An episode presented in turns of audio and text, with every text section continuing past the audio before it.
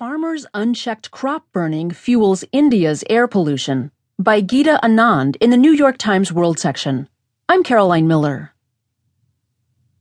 Desperate to reduce the pollution that has made New Delhi's air quality among the worst in the world, the city has banned private cars for two week periods and campaigned to reduce its ubiquitous fireworks during holiday celebrations.